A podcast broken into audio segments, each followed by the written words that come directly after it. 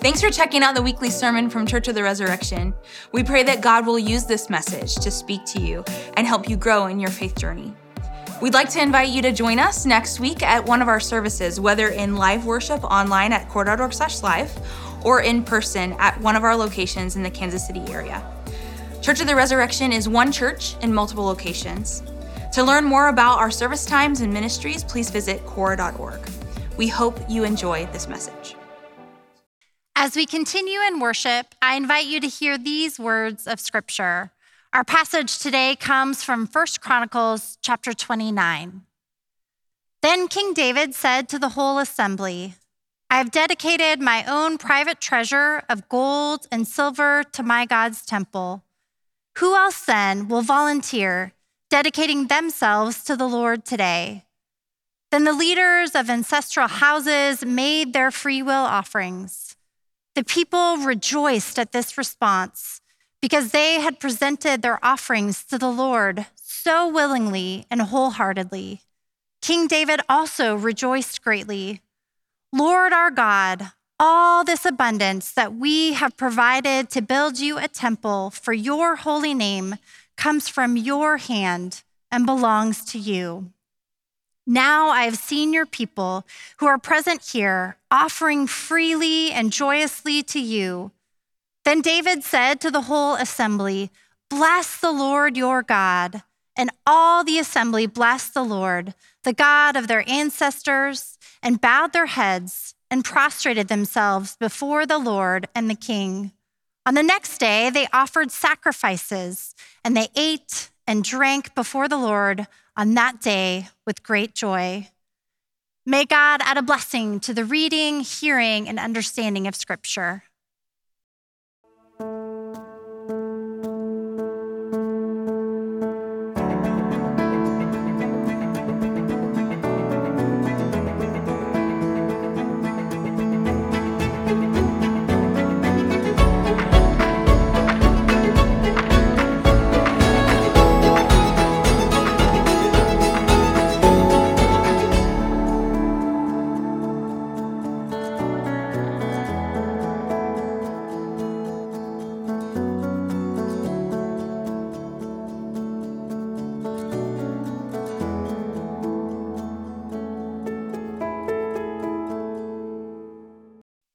This is an exciting weekend at Church of the Resurrection. We are returning our commitment cards today in our annual stewardship campaign, but also for our capital campaign, in which we're trying to create spaces for future generations, for our kids and their kids, for Gen Z and the Alpha generation and those who come after them. And it's, it's just an exciting day. By the time we get to the end of the service, we'll bring forward our commitment cards in our physical locations. And online, we're going to be inviting you to join us as well. But I want to begin by talking about King David. So, King David was the greatest king Israel ever knew. Just a little bit of a reminder about his story. He was the seventh or eighth son of Jesse, depending on which book of the Bible you're reading. Seventh or eighth son of Jesse. He was a shepherd boy, grew up in Bethlehem, small village. He took care of the sheep. And, uh, and at one point, Samuel came to Jesse and said, One of your boys is going to become the next king of Israel. Nobody would have picked David. No one would have picked David. Uh, he, he, was, uh, he was one who played instruments. He enjoyed playing uh, what was an ancient version of a harp. He enjoyed writing poetry. He wrote psalms. You know that 73 of the 150 psalms in the Bible are attributed to King David. Uh, he was uh, handy with a slingshot. So at one point, when the Israelites were confronting the, the Philistines and the giant Goliath, you know, dared the, the Israelites, said, you know, if one of you is courageous enough to fight me, if you win, we'll become your slaves. But if I win, you'll become our slaves. And everybody was terrified. And David goes out there, little shepherd boy, and he takes a slingshot and he just crushes Goliath with a, with a shot right in his forehead and then destroys the giant and the Philistines go fleeing. This is David. David grows up to become a man that, that is, uh, becomes the king of Israel. He is a courageous warrior. Uh, he is a bit of a womanizer. He is a, uh, he is a man who is morally conflicted at times. He often does what's right in the sight of the Lord, and, and God says that he considers him a man after his own heart. And at the same time, in one terrible incident, he, he violates probably five of the Ten Commandments in one fell swoop. Was horrible.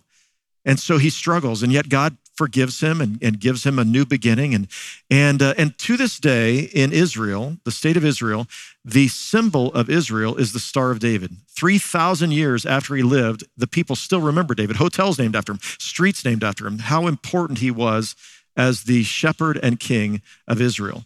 Well, in today's story, we're going to come to the end of David's life. So in First Chronicles chapters 22 through 29, we find the very end of David's life. And David is concerned about passing on his faith to his son and to future generations. And he's very interested in building the temple, a temple for God. So they'd only had the tent of meeting. It had been around from the time of Moses. It was tattered. And, and he said, Now that we're settled in Jerusalem, I want us to build a temple to God, a for God, for God's name. And when people come over the hills that surround Jerusalem, they're going to see that temple before they see anything else. It'll be a place for people to come and worship. It'll be a place where generations hear about God, know God. And he was right because that temple, which was built after he died in the year 957 BC, re- remained standing until the year 9 or 586 BC. From 957 BC to 586 BC, the temple stood that he had prepared for. Now, David was told by God, You can't build the temple yourself because you have too much blood on your hands, but your son will build the temple. So, David, as he's nearing death, he has the architects drop the plans.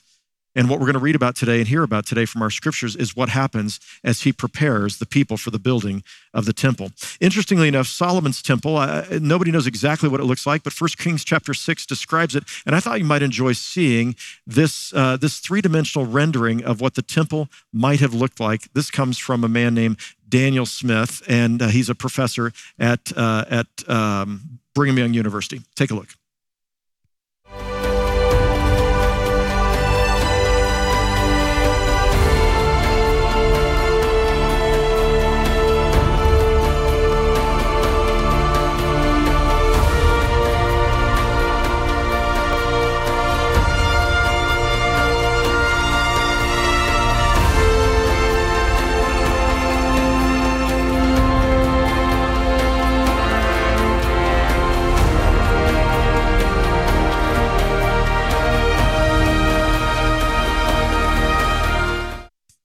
Now it's fascinating that First Chronicles, when David is describing, you know, the temple that he wants to build, doesn't give any of that information about what the temple looks like. That's going to appear in Second Chronicles and First Kings chapter six, because the point of the stories that we're looking at today, from from First Chronicles 22 to 29, is not about what the temple looked like. It was about what was going on in David's heart.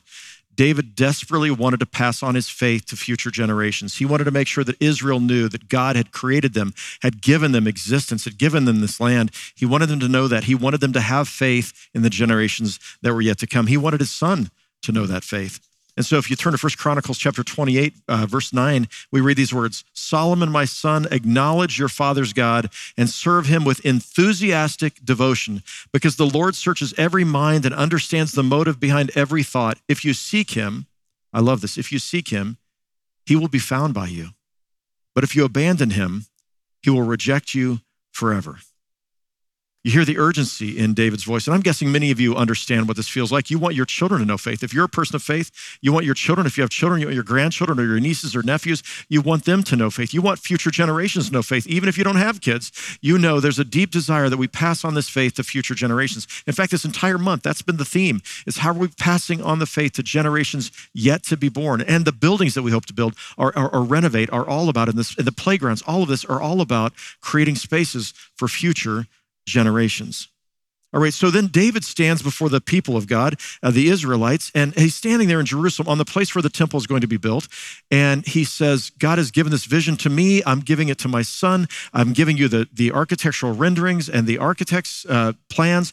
I'm now going to give you the resources, or at least part of them, to build the temple. And so this is what we read in chapter 29, verse 3. David says, in front of all the people, I have dedicated my own private treasure of gold and silver to my God's temple. And if you read in First Chronicles 29, it's a massive amount of money. It's a huge sum of resources that he's committing from what he has, passing it or giving it to the temple and the priests to build this temple and to his son to build the temple. And then after he's made his declaration of what he's doing, this is what happens next. He says, Who else then will volunteer dedicating themselves to the Lord today? And he says, I've done my part. Now, how about the rest of you? And, immediately we find that the leaders of the ancestral houses made their free will offerings, 29 verse 6. And so the people see what their king has done, and the, and the leaders of the people, they begin to give, and they give generously. And the rest of the people see what's happening. And then we read the people rejoiced at this response because they had presented their offerings to the Lord so willingly and wholeheartedly. King David also rejoiced greatly. I want to pause there for just a moment and recognize that as they were making sacrifices, what they felt was joy. There is joy in sacrifice. There is joy in generosity. That is just a fact.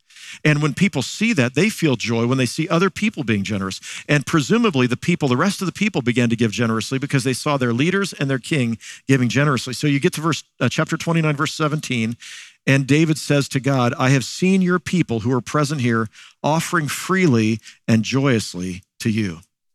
Three times in this short passage, we find joy. There is joy and generosity. There's joy in sacrifice. We feel that in all kinds of sacrifices. When we sacrifice for our children or our loved ones at Christmas time, do you get more joy from what you give or from what you receive? And the answer is true for almost all of us. We get more joy in what we give than what we receive. That's what Jesus said is more blessed to give than to receive. This week I was studying some of the papers that have been written, you know, scientific papers, peer-reviewed journals, looking at the impact of generosity on our lives. One of those papers took 350 others and summarized the findings. And I want to share with you a little of what I what I read this week, things that you probably already know. So we find that generosity leads to greater joy in life, greater happiness in life, greater life satisfaction. People who are generous are happier in life. They feel more satisfied with their life. We find that generosity leads to better relationships, better health, it leads to less stress. Generosity leads to marital happiness, it increases in marital, marital happiness. When a spouse is generous, when you're married to a generous person, you find yourself more in love with that person. When two people are generous and, and towards each other, you find that that love continues to grow and that, it's, that there is a lowered risk of divorce in families where husband and wife are generous towards each other, generous both with gifts, but also with our time and, and with the, and with what we do to serve each other. So marital satisfaction goes up with generosity. Generosity makes people more attractive to potential mates. If you're single and you want to be dating somebody, you're interested in this, you know, it's not that you show off your generosity. It's just that if you're by nature generous, you're giving to other people, you're generous in, in how you look at what's happening in the world, people are drawn to that. And you understand that. Would you rather hang around with and have as a friend somebody who is greedy and stingy, or would you rather have a friend who is generous to other people? And you know the answer to that. We all are drawn to people who are more generous.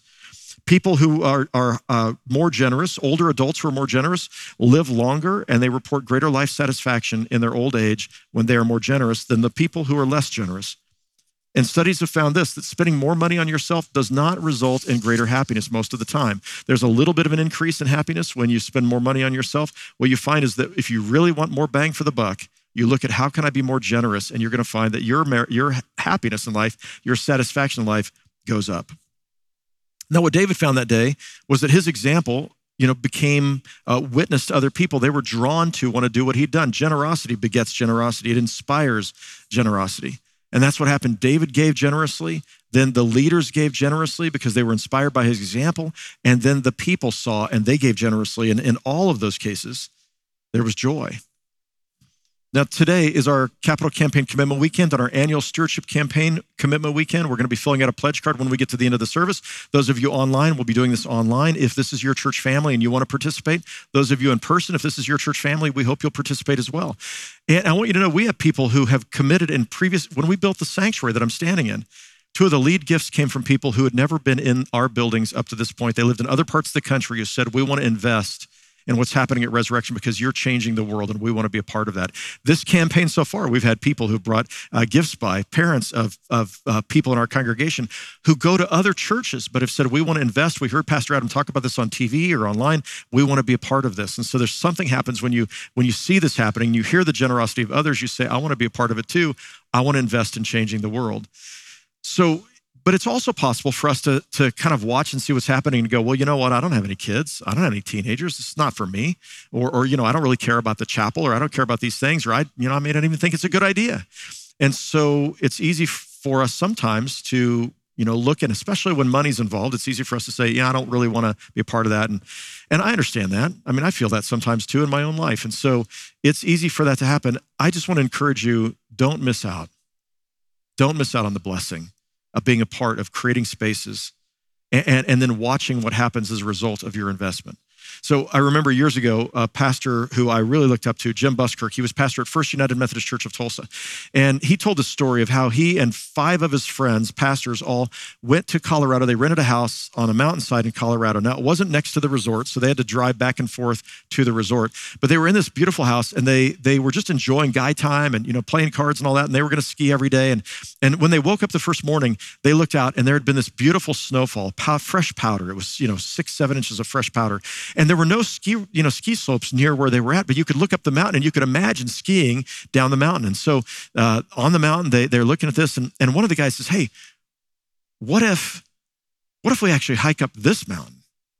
and we can carry our skis and our poles on one shoulder and we can carry our ski boots on the other and, and, and we'll hike up in our in our you know hiking boots and we'll hike up as far as we can and we can ski down in a place where nobody's been skiing and, and on that fresh powder wouldn't that be awesome and several of the guys said yeah that sounds awesome let's do that and jim buskirk said i spoke up and i said that's the dumbest thing i've ever heard why in the world would we hike up the mountain when we can drive our car down to the resort and ski up like everybody else? We can take the lifts up and ski down like everybody else. Yeah, but this is fresh powder and this is a place where people don't get to ski and it's right out our window and, and let's just do it. And, and finally, four of the guys said, Well, we're going to do it. Jim, you don't have to do it. And one of the other guys says, Yeah, I'm not going with you guys. You guys are idiots. So they walked out the door. They, they had their skis and poles on one shoulder, their ski boots on the other. They hiked up the mountain. They started hiking up. And, and Jim, uh, Jim Buskirk said, I'm standing there with my other friend, and we're watching up that window, you know, watching out the window, fireplace there. We have our coffee in our hands, and, and they're hiking up. And they didn't go up just a little ways. I mean, they kept hiking 30, 45 minutes. They hiked up the mountain. We could almost hardly see them. They were so small by the time they got high enough. And, and then we could tell they stopped and they sat down on the ground. And the whole time they're hiking up there, we're talking about how stupid they are and how dumb that was and how we're glad we're standing here where it's warm in the front of the fireplace with our coffee. And and then he said, you know, they put on their skis and they put their hiking boots over their shoulder and they began to ski down the mountain. We could see them, you know, swishing back and forth and the, and the, and the powder flying behind them. And, and, you know, they're skiing for what seemed like an eternity as they're coming down the mountain. And then we could hear them as they got closer. And I mean, they're shouting and yelling as they're coming in. They're whooping and hollering. And, and finally, they came in the house. They planted their skis out front. They came inside the house. And they're like, guys, you missed it. That was the best part. That was the best skiing we've ever done. It was the coolest thing. And they, and they couldn't stop talking about how awesome it was to hike up the mountain and ski down. And Jim said, My buddy and I, all we could do was sit there in silence, wishing that we had actually hiked up the mountain with them. There's things that happen in life, and we make excuses for why we won't participate, why we won't, you know, can't be a part of it, whether it's something like hiking up the mountain or participating in a capital campaign. And, and then uh, let me just tell you what's going to happen. So, uh, the building plans at all of our locations will get approved after the capital campaign by the cities, and that'll that'll be in January or February. And then somewhere in March or April, somewhere in that time frame, we're going to have a groundbreaking in some of the locations where we're going to you know get the shovels out and we're going to celebrate after church and, and break ground. And others we're going to we're going to go in and we're going to tear down sheetrock, and maybe we'll all have you know take a chance of pulling out a little sheetrock. We're going to renovate some space, and and so that's going to happen. And then and then you know we're going to pray over those spaces, and then and then there's going to come the day where we're going to go in and we sign our names on the walls, you know, in the new buildings. This is what we do at Resurrection. We sign our names and we write our prayers and blessings, and anybody can do it. But the people who, you know, who gave something to that are going to feel differently about this. Like I, I helped make this possible. And, you know, so we write our prayers and we seal them up in the walls and they're there forever. And, and then there's going to come the day where it's almost finished and we go in and we pray and we see it where it's nearly done. And then finally it's, it's ready and there's a ribbon and we cut the ribbon and we go in and we dedicate the spaces and we anoint them with oil and we give them to God. And, and then, and then pretty soon you start watching what's happening in those spaces. And, and, and when all this happens, you know, when you're part of the folks who made it possible, you look at it differently. Like you go, I got to be a part of that. I got to create that space. I invested in that space. And I want everybody to celebrate, whether you invested in it or not. I mean, it's okay if you can't afford to, to help in any way, but, but for most of us, we could do something. Maybe it's giving up a cup of coffee every week or something, but you know, we can do something. And, and for many of us, we can do a lot more than that. I just want to encourage you to consider being a part of it, not missing out on the joy. We're going to make it no matter what, but at least I hope and pray. We do need you, but I want to encourage you don't miss out on the joy of being a part of making one of these projects or these projects happen at one or one or the other of our locations. If you're online, we want you to look at the location that you most feel connected to or you're closest to or you're most likely to go to if you're here in Kansas City. And, uh, and if you live outside of Kansas City and you say, I'm never going to be there and I'm not really interested in doing this, we're going to be doing something in November for those of you who might want to help us in this campaign, reaching people in other cities and expanding our online reach. You can sign up for that at cor.org slash next today. You'll see there's a place to say, I'm interested in the online campaign. I'd like for you to notice that. But I don't want you to miss out. In 1 Chronicles 29, we read these words.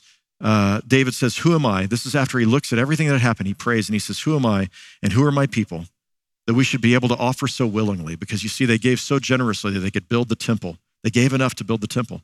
Who am I and who are my people that we should be able to give so willingly? Since everything comes from you, we have given you that which comes from your own hand. And in the end, that's what we recognize when it comes to generosity and our giving is that we're returning to God a portion of what God has blessed us with.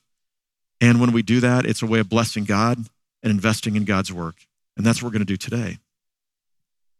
All right, so I want to end with this idea of passing on our faith from generation to generation. That's what First Chronicles 22 through 29 was really all about. And all of these projects we talked about were ways of trying to do that.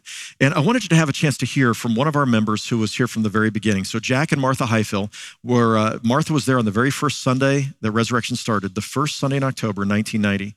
Again, I was 20, I think I was 26 years old by that time. Uh, Jack and uh, Martha came the first week. She told Jack, You got to come with me the next week. And Jack and Martha became stalwarts. If you think about the idea of a pillar in a congregation, they became those. It wasn't that they were extravagantly wealthy, they were just solid people who gave their time and their talent and their resources. They, they tithed their entire life. They, they had always given their first 10% to God. And, and that was really important. They gave their, not just their, their money, but they gave their time. And Anyway, uh, Jack was a part of the first building committee to build our very first building, the Wesley Covenant Chapel. And, uh, and as he came to know what we were doing here, he said, I want to be a part of this again. He's contributed, and he and Martha contributed to every capital campaign. Martha passed away earlier this year after a long battle with dementia. And I love these two people, and they've been a pivotal part of what's made everything else here possible. And I want you to have a chance to hear from Jack as he talks about his faith. Take a listen. If you were to tell them who Jesus is to you, what would you say? He's my Savior. He's the one that I turn to when I go to God every every day uh, in prayer. He's there for me, and He answers those prayers. I just like serving any way I can, and for many couple what how many years that Martha needed my help, I couldn't do that, and I'm now trying to get back into that service. I would say each one of the building committees was a very high, you know, very high point for me. All the videos that are shown, I'm out there with a shovel full of dirt, and I love serving on the staff parish. One of the reasons that Martha and I ended up coming here, not only a preacher, but when we come, we saw children. Little kids running around and screaming in, in, in the McGilly Chapel. In the church that we left, there was no kids there. And I think it's vital to keep a church alive because I've watched church die. To keep a church alive, you've got to have a youth program. And this generations to generations is what we're going to strive to do and will do through that campaign. Looking over my life, uh, the years that the 34 years at uh, Church of the Resurrection have meant everything to me. Martha and I have, you know, been here. She's been very active, or was very active, and uh, it's meant everything to me. Well, I want to see Resurrection continue to be the church that people around the United States and maybe around the world look up to.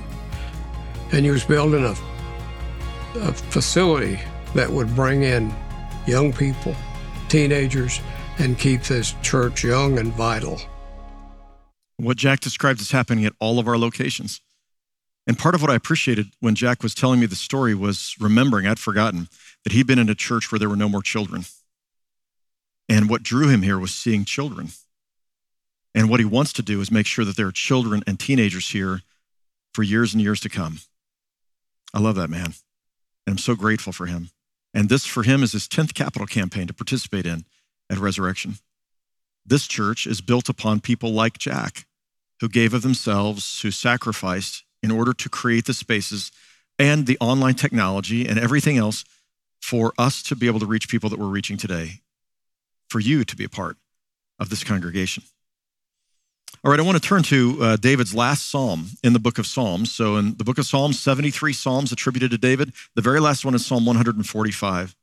And I, I imagine that he would have written this about the same time that he was giving his uh, part of his estate to build the temple and asking his son to remember the faith. And he says this one generation, he's praising God, one generation will praise your works to the next one proclaiming your mighty acts to them. They will talk all about the glorious splendor of your majesty. They will speak of the power of your awesome deeds. I love that. That it's important for us to pass on the faith from generation to generation. Psalm 78, which has been our theme psalm this month, has said the same thing that we are to tell of God's glorious deeds to future generations, and they in turn tell them to their generations, so that generations yet to be born will know the goodness and glory of God. All right, 17, 16 years ago. So 16 years ago today, it was our 17th anniversary. It wasn't any particularly big anniversary, but 17 years. So from 1990 to 2007, it was the first weekend in October. And on that weekend, I preached a sermon inviting people to pass on the faith to future generations, just like I'm talking about today. It was kind of surprising. It wasn't a capital campaign, it was just we have to be willing to share our faith with future generations. And, uh, and on that weekend, one of our founding members, another of our founding members was there. I'm sure Jack and Martha were there, but, uh, but Joyce Requena. And I mentioned her a couple of months ago because she passed away. She was, again, one of those founding members. She had three small children with her. You see her picture here, and, uh, and this was a couple of pictures there. And that was Joyce and her family. She's a single mom who started coming to our church when we first began.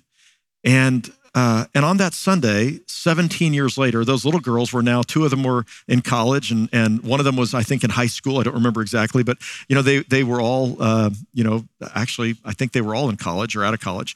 And, and on that Sunday, I said, I'd like for you to go home. So this is my assignment for you today. Is I, the same assignment. I said, I'd like for you to go home. I'd like you to write a note, to write your testimony. I'd like for you to write down a letter for your children or your grandchildren, or your nieces, or your nephews, or your friends who survive you. I want you to write down a note to them, and I want you to tell them what your faith means to you. I want you to tell them what your church means to you. Describe that for them. And then give them a copy if you want to, but keep a copy of it with your will. So your will is your last will and testament, but really your last testament will be your testimony, will be you sharing your faith. And, and so when Joyce died a couple of months ago, and her daughters, who are now all grown up in their 30s and 40s, came to my office so we could plan her funeral service. They handed me this letter. They found it among her things. And for them, it was once more a testimony after Joyce's death to her faith. I want to share with you just a little bit of it. She talks about, as I remember over the last 17 years, there have been so many wonderful opportunities for ministry and growth in my life. She talked about grow, growing up attending church, but never really knew Christ and what a relationship with Christ was really all about. She talked about how her family felt welcomed. The single mom with these three little kids felt welcomed when they walked in the, in the doors of the church the very first time, and how involved they became, and, and how involved she became. A small group. She was in Sunday school, choir, missions, women and children's conferences, weekend campouts, all of this and she said, When I joined Church of the Resurrection, it was a very stressful time in my life. I'd just become a single mom and I had three little girls I was trying to raise. And we needed community. We needed a place for our children, for my children. I needed a place for them, and I needed a place for me. These were some of the children that Jack saw when he first started coming to Church of the Resurrection and was drawn was, was uh, Joyce's children, Emily, Laura, and Mary. And then she talked about how faith had played such an important role in creating a foundation for her children's life, for her children's lives, and how, how through her faith at resurrection, it made me stronger by being involved in the different ministries and in worship over these 17 years. And she left this as a testimony for Emily, Laura, and Mary. I love the fact that this is what they found when they began to prepare for her funeral service. I wonder if you might write a testimony for your children or your loved ones or those who come after you. And again, if you want to send it to somebody else, if you want to send a copy here to the church, we'll have it in your file here. But I'd love for you to leave it with your important documents so that at your passing, 20 or 30, that was 16 years ago, she wrote this letter. But 20 or 30 years from now, or five years from now, or 50 years from now, your kids might know the depth of your faith and what it meant to you. I'd like to encourage you to take the time before you go to bed tonight. I'd like for you to take the time to read, uh, to write a testimony of your own faith and what this church has meant to you. And you might even put in there your hopes and dreams for the future of this congregation. All right, we said before the buildings are only tools we don't exist to build buildings, but they are powerful tools when it comes to ministry and mission. And this is what we're aiming to do with the capital campaign. So our regular offering, our, our, our campaign, or it's not our campaign, but our commitment card for the regular ministry pays for all of our programs and ministries, worship, and everything else that this church does to impact the world. Thousands and thousands of things that happen every year through this church to care for people, to help them know Christ, to, to help them grow deeper in their faith, to live out their faith in the world, to find healing and hope and help and community. All of that is what you make possible through your regular commitment. And that's a one year commitment. But there's also a pledge card attached to that for those of you who are in person. And for those of you online, you'll find this if you want to click on the link in cor.org slash next. You'll find there's a pledge card for the capital campaign, a three year pledge over the next three years. You might give up a cup of coffee every day at Starbucks, or you might give up, think of what you might give up or what you may, might be able to give, or how you could be a part of making these spaces possible, being a part of this journey with us and investing in the lives of people whose lives will be changed. And I'd love to invite you to fill out that commitment card today as well. We're going to do that in just a moment. But I want to wrap up with this story. In 1993, we held our first capital campaign. So we were three years old. Our first capital campaign was called Lift High the Cross. And we were going to build our very first building here at Resurrection, what's now the Wesley Covenant Chapel. You can see a picture of it on the screen. And this chapel is, was our very first building and has served us well for the last 29 years.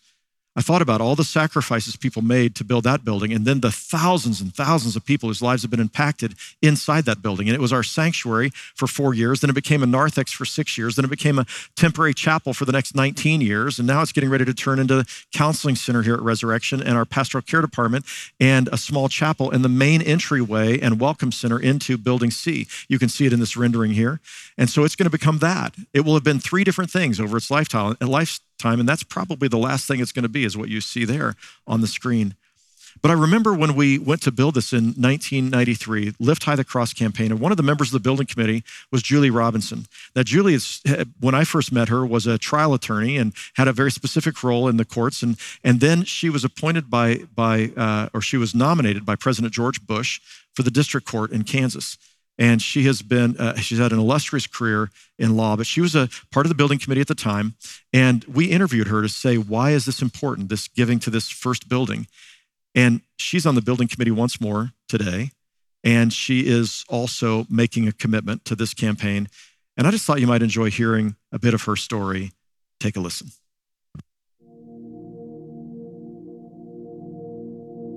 My children have both been introduced to this church at very young ages, and my hope is that they will grow up in this church and that this, hopefully, unless they move, will be their home church and that it will be as much, you know, an ongoing part of their lives as, as their family is. Hopefully, the people that will be here 100 years from now will be just as excited about continuing the church and having it grow and having its ministries grow. And um, that makes me feel really good. I, I don't think there will be too many other things I can point to on earth except maybe perhaps my children's children that will be a legacy that I really had something to do with. We came to Resurrection the first time we visited, and I knew this was it, and um, we kept coming back. What I quickly realized, though, is that I needed this church as much as they did. I needed to be in a faith community, I needed to learn, I needed to study, I needed to grow, and all of those things began to happen almost immediately.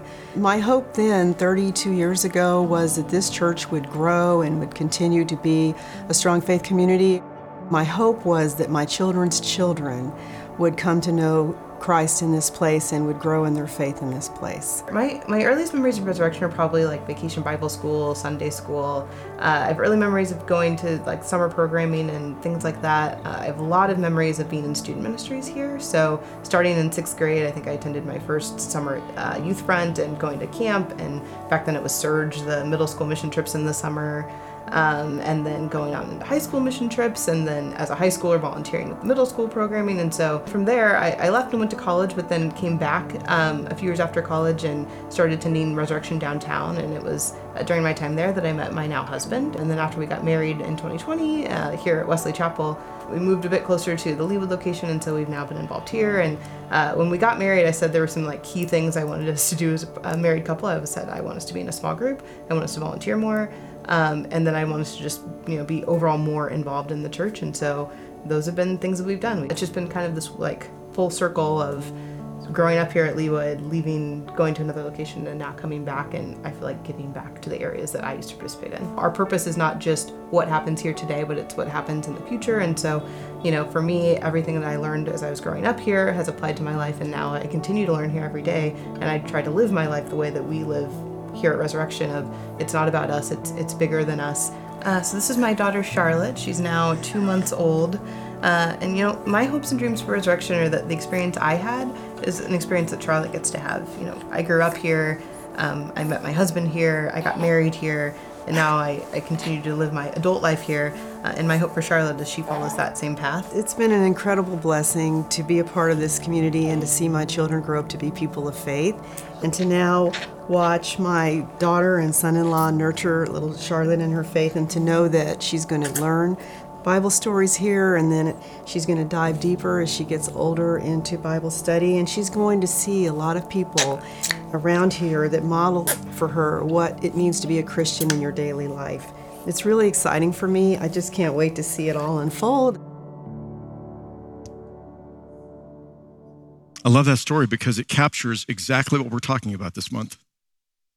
As we pass on our faith the best we can to our children and help them grow up in the church and help them grow in faith. And sometimes they wander away for a while, and we hope they come back. And as they come back, then they start thinking about raising their own children in the church and, and, and the hopes and dreams they have, or the hopes and dreams their parents had before them. And, and we pass on our faith from generation to generation. And that's what we're doing today. So, at all of our locations, we're going to invite you to fill out a commitment card. And for those of you again online, you'll find a link that you can click on at cor.org slash next. But and on the left side is your annual ministry fund. This is what you give to make possible the ministry of the church. This is your, your tithes and your offerings. And then you open it up and you find the generation to generation commitment and a chance for you to make a commitment over the next three years to create spaces where children will grow in their faith and their children will grow in their faith and the world will be changed. I want to invite you to be a part of that today and to find great joy in what you do. Would you bow in prayer with me? God, thank you so much for all of those who came before us, these pillars in our congregation Joyce, who raised her girls in the church, and Jack and Martha, and for Julie and, and her family, and, and for so many others who invested in 1993 to create the first space for this church to meet in, a space that's had a huge impact in the years since then. And for all of those who came before it, all of the locations that we have uh, campuses at, Resurrection West and Resurrection Downtown, Resurrection Blue Springs and Resurrection Overland Park, and Resurrection Brookside, for the Foundry service, Leawood, and the Sanctuary and the Chapel, for all of these. And for all of those who join us online, and for the people who invested in, the, in that technology and, and gave of themselves to be able to create TV and online worship experiences for people across the country and around the world, thank you for all of them. And we pray that you would help us to join them in giving generously to you this day, just a portion of what you've given to us that you'd help us to honor you with our tithes, help us to sacrifice as David and the people of his day did in our capital campaign commitment, and use all of this for your glory, and so that generations yet to come would come to know you. In the name of the Father, the Son, and the Holy Spirit, amen. Thank you for watching this week's sermon. We'd love for you to join us again for live worship, online or in person. To learn more about Church of the Resurrection, please visit cor.org. Have a great week, and we'll see you next time.